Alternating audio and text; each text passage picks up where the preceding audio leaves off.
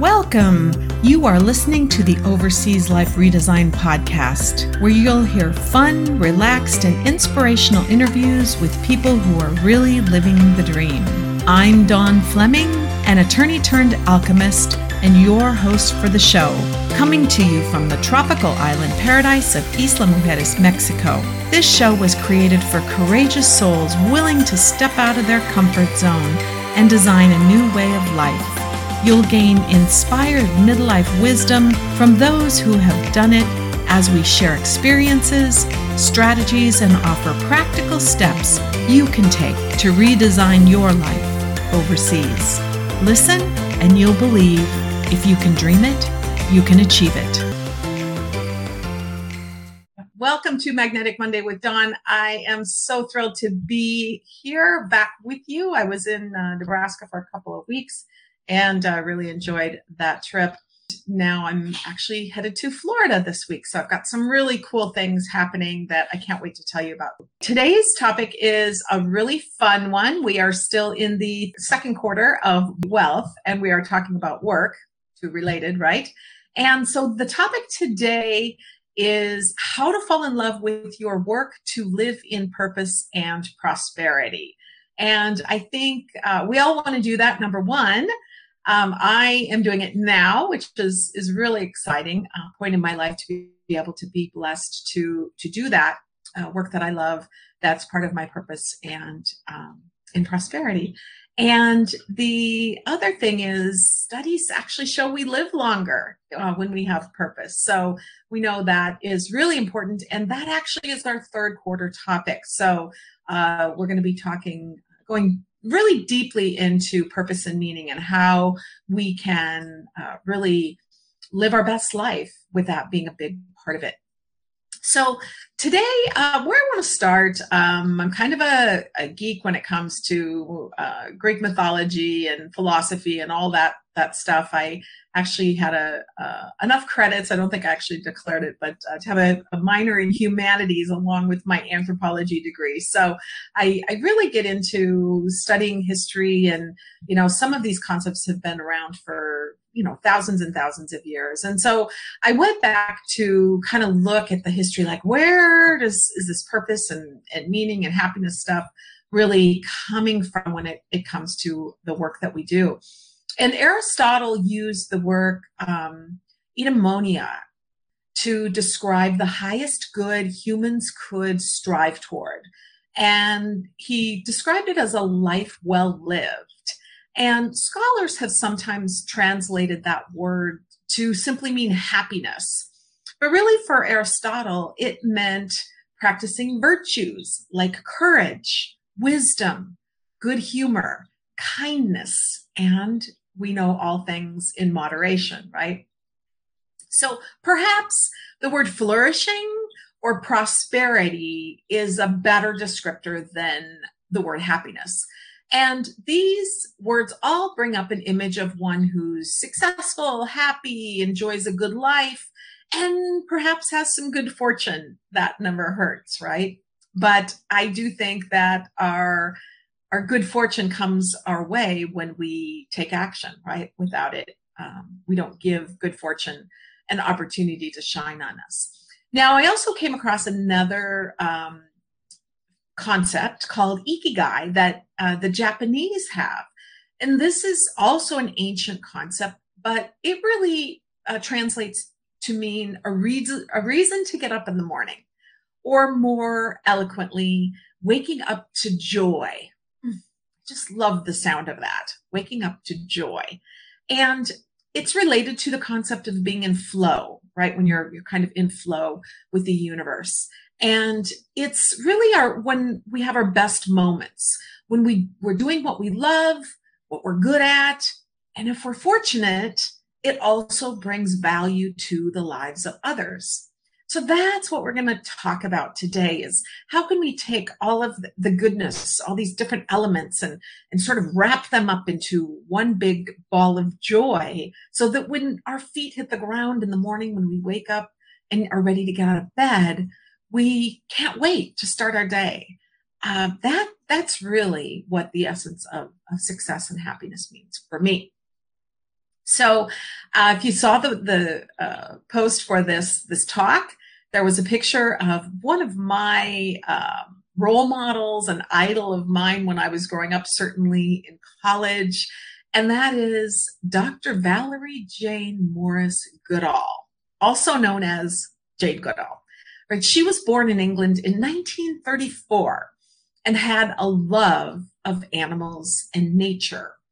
And when she was eight, she got inspired by Tarzan and Dr. Dolittle. In fact, her dream was to travel and work with animals.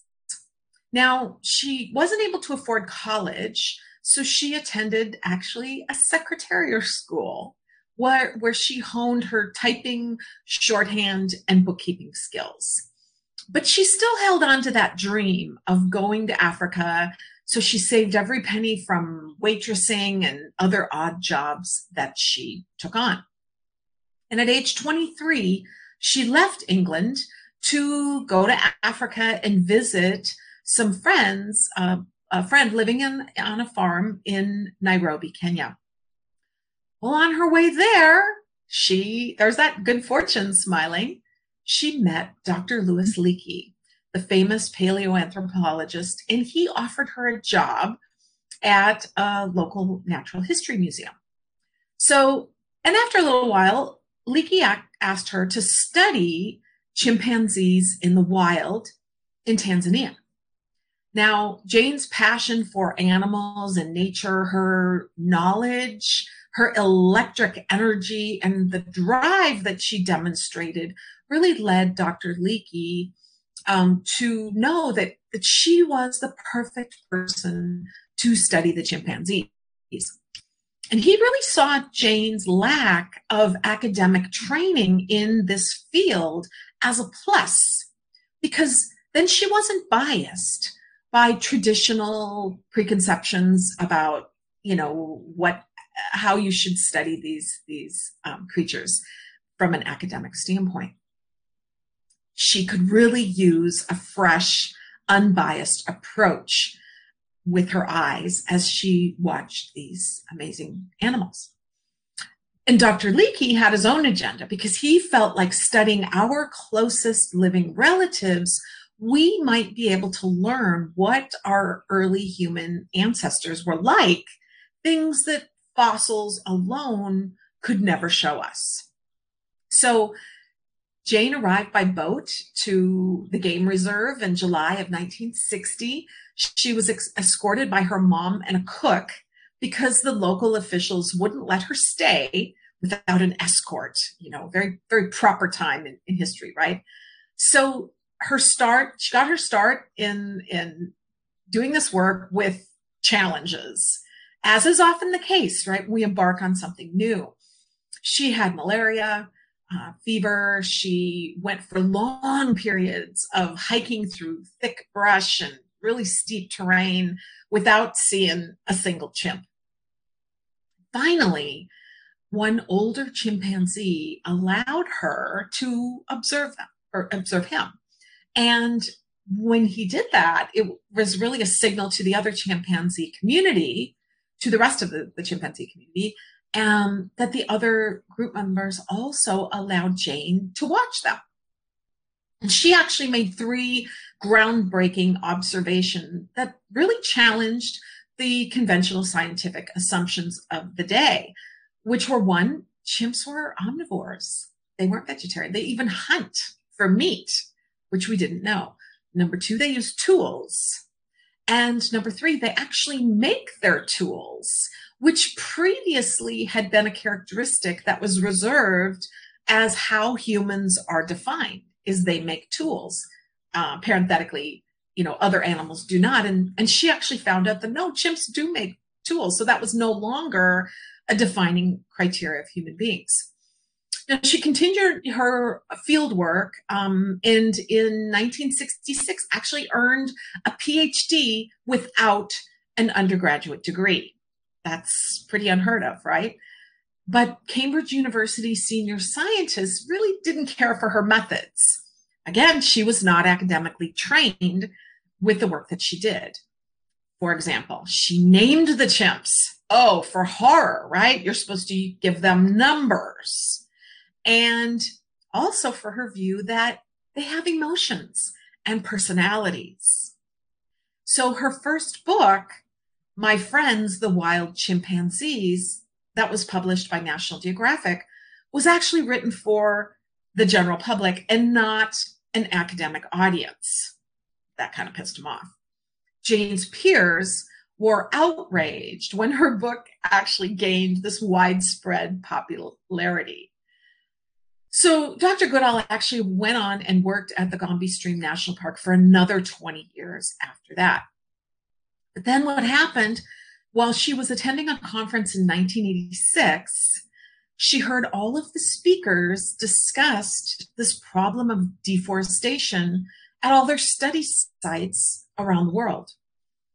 And in early the in the early 1990s, she herself was shocked when she um, cruised around in an airplane and saw large scale deforestation herself from the air near the preserve where she worked. She saw the nearby villages were rapidly expanding.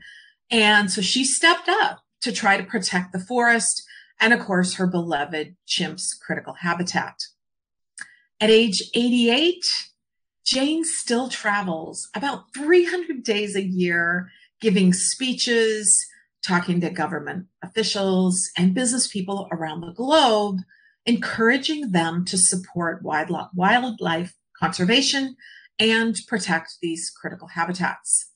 She's still working hard to raise awareness and funding to protect the chimpanzees, their habitat, and the planet that we all share. Clearly, she's in flow and loves her work so much. I don't see her ever stopping work, right?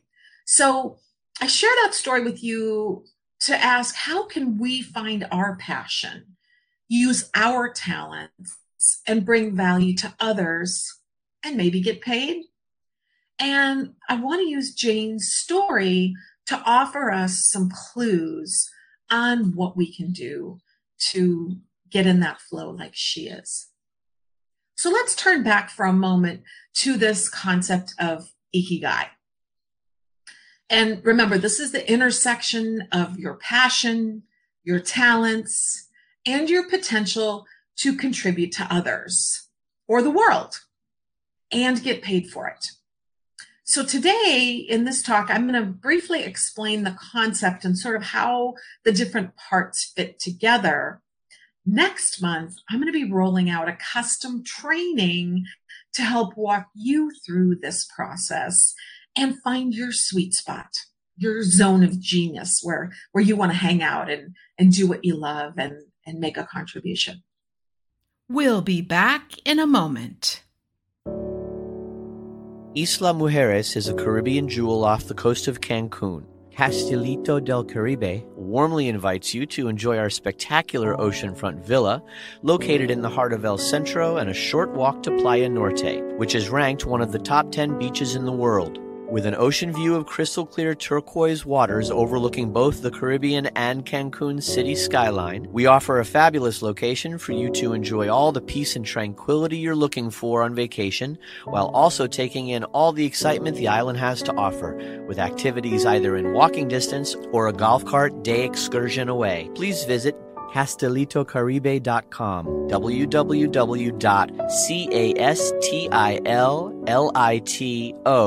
castilitocaribe.com. com. We look forward to seeing you soon.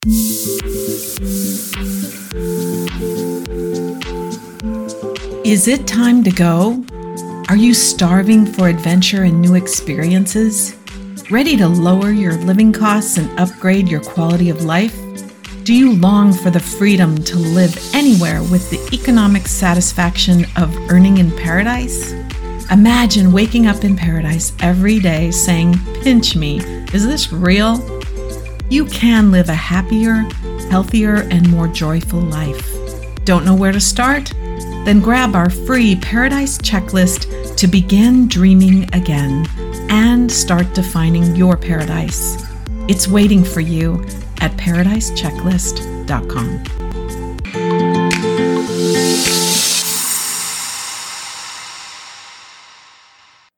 Welcome back to the Overseas Life Redesign podcast. Thank you so much for being here, and we invite you to subscribe if you like what you hear. Now, in my book, Claim Your Dream Life, I actually explain two of these four steps in detail. And in the book, I call it the freedom formula.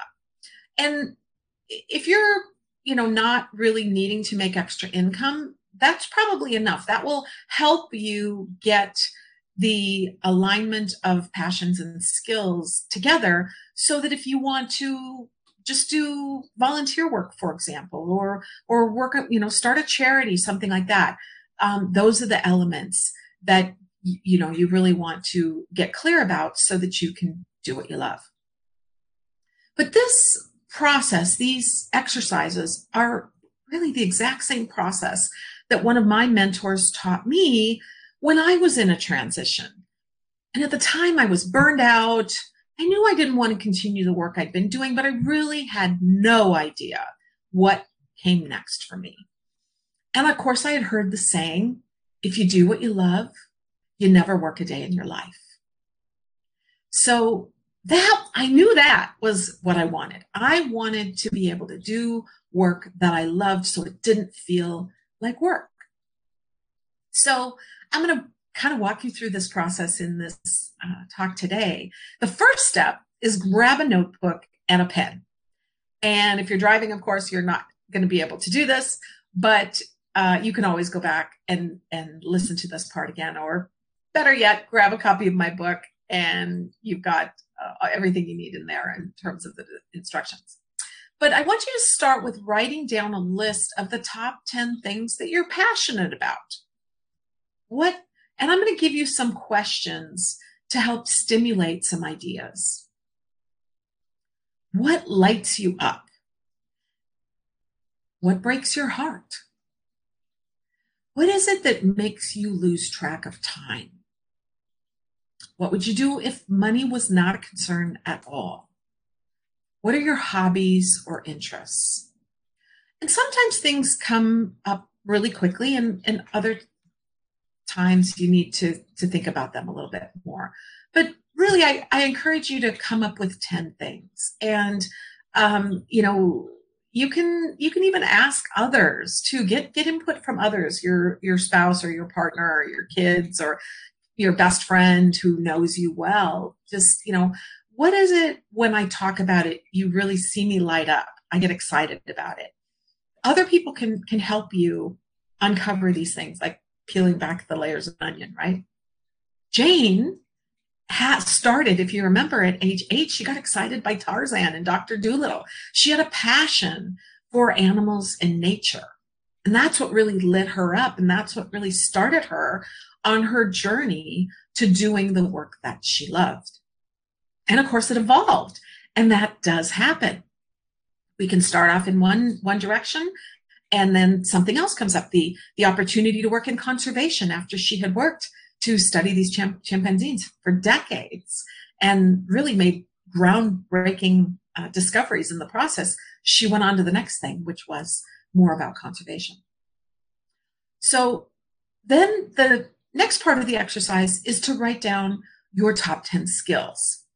And in this exercise, you're really trying to uncover what am I really good at? We've all got God given gifts and talents, skills we've picked up along the way. And, you know, maybe we try a skill, maybe we're not that good at it. Maybe we try a different skill and we're, wow, we're really good at this, right? We don't know sometimes until we try. But here's some questions to stimulate ideas when it comes to jotting down your, your skills what could you teach every single day? What questions do others ask? What do you want to, you know, what do you have ex- expertise in that, that others come to you and they ask you, you know, how do I do this? What career or life experience do you have? What have you learned to overcome? We all get these obstacles and challenges put in front of us in our life that we have to learn the skills to overcome. What have you overcome? What can you talk about for hours? What comes really easily and quickly for you? while Jane didn't pursue her dream right away, she certainly gained valuable skills along the way. Her typing, her shorthand, bookkeeping, I'm sure came in handy later after she found her dream career. So those are the two, the parts one and part two. The step three of the Ikigai model is a little bit more challenging. It's sometimes it's easier to to really do that self-assessment and analyze ourselves. But but then you are now you're looking externally and you want to figure out what does the world need. And I know you've heard the phrase necessity is the mother of invention right? So maybe it's it's something that you've come across a, a, lot of inventions start that way. Somebody's like oh i wish there was this thing right? And and they come up with it and it can be very successful. And there's several ways you might approach this step um, and that's why i think a, a training would be uh, helpful. In my case the overseas life redesign brand was born out of a need that we discovered. After we had moved to Isla Mujeres, we started meeting people. We were in a new area, uh, area. We're like, let's go meet some people. Part of it, of course, where we had an incentive for marketing our vacation villa that we had just purchased, and we were trying to get out the word about that, handing out business cards, what have you. And at the time, we were also uh, looking for uh, folks that might want to join us in our relationship marketing business. Uh, the company was in Mexico, so we and and also the U.S. and Canada, and that's you know mostly who we ran into was folks from those from North America. So, but the other part of it is, my husband Tom has never met a stranger. He loves to strike up random conversations. I do sometimes, but he's really fearless when it comes to that. So, you know, we would be going to the beach, for example, meeting people and tom would just strike up a conversation again you know uh, do you come here often? Like if they come back every year like maybe they want to stay in our place. But the people we kept meeting you know he'd say where are you from? Oh we're from texas or we're from here we're from there and you know oh is this your first time here and and uh, you know really start to ask them questions. And then of course naturally what would they do? They would ask us questions. Well where you where do you live? Where are you from? And we would say well we live here. And the astonishing responses we got back you know they were like what? You live here? This is amazing. How is that how, how is that possible? How are you able to do that? And we just kept hearing these questions over and over and over. And people wanted to know like how do you buy property overseas? How do you move overseas? And we're like hmm people who really seem to want to know how to do this. And even my accountant in Florida before we had left said, Dawn, you know how many people want to do it? And you actually did it. So it that prompted the whole concept like, how might I serve these people? And that's how I started the podcast, this podcast. That's how I ended up starting the workshops, which led to the book. That's how it all started was really how can I serve the world? How can I help people? What skills do I have? What passions? I'm passionate about it. I talked about it. So we all know online is the place to be. Although a, a traditional, traditional business can work, of course, our vacation villa uh, was part of our income diversification strategy. But your task really with this, this third step of the process is to figure out what's a problem the world helps needing to be solved. What, what can, what problem can you solve? For someone. That's the exercise with the third step. Now, assuming you want or need to be paid, step four is what is something others will pay you for? Now, maybe you're passionate about or very good at writing poetry or creating art. Well, that's great. Go for it if you don't need to be paid for it. Otherwise, it might be challenging, right? Selling a book of poetry, for example, that that could be a challenging uh, business model. Otherwise, you might have to consider something else. And in my experience in, in working in this space for a long time, I find it's often easier to find someone that's doing something similar to what you're interested in doing, study them, see, you know, how are they monetizing it? How are they reaching people? And if they have a successful, you know, financially successful model, then you can, you don't copy it, but you can model what others do strategically.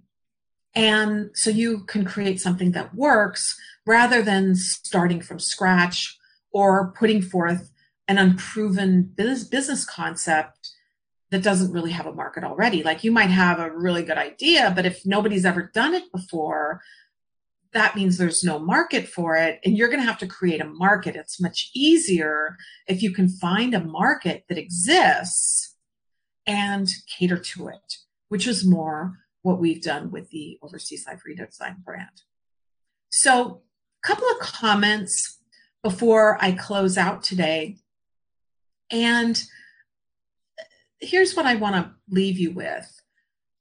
I do want to share that just because you're good at something doesn't mean that's what you should do when it comes to finding joy in the work that we do.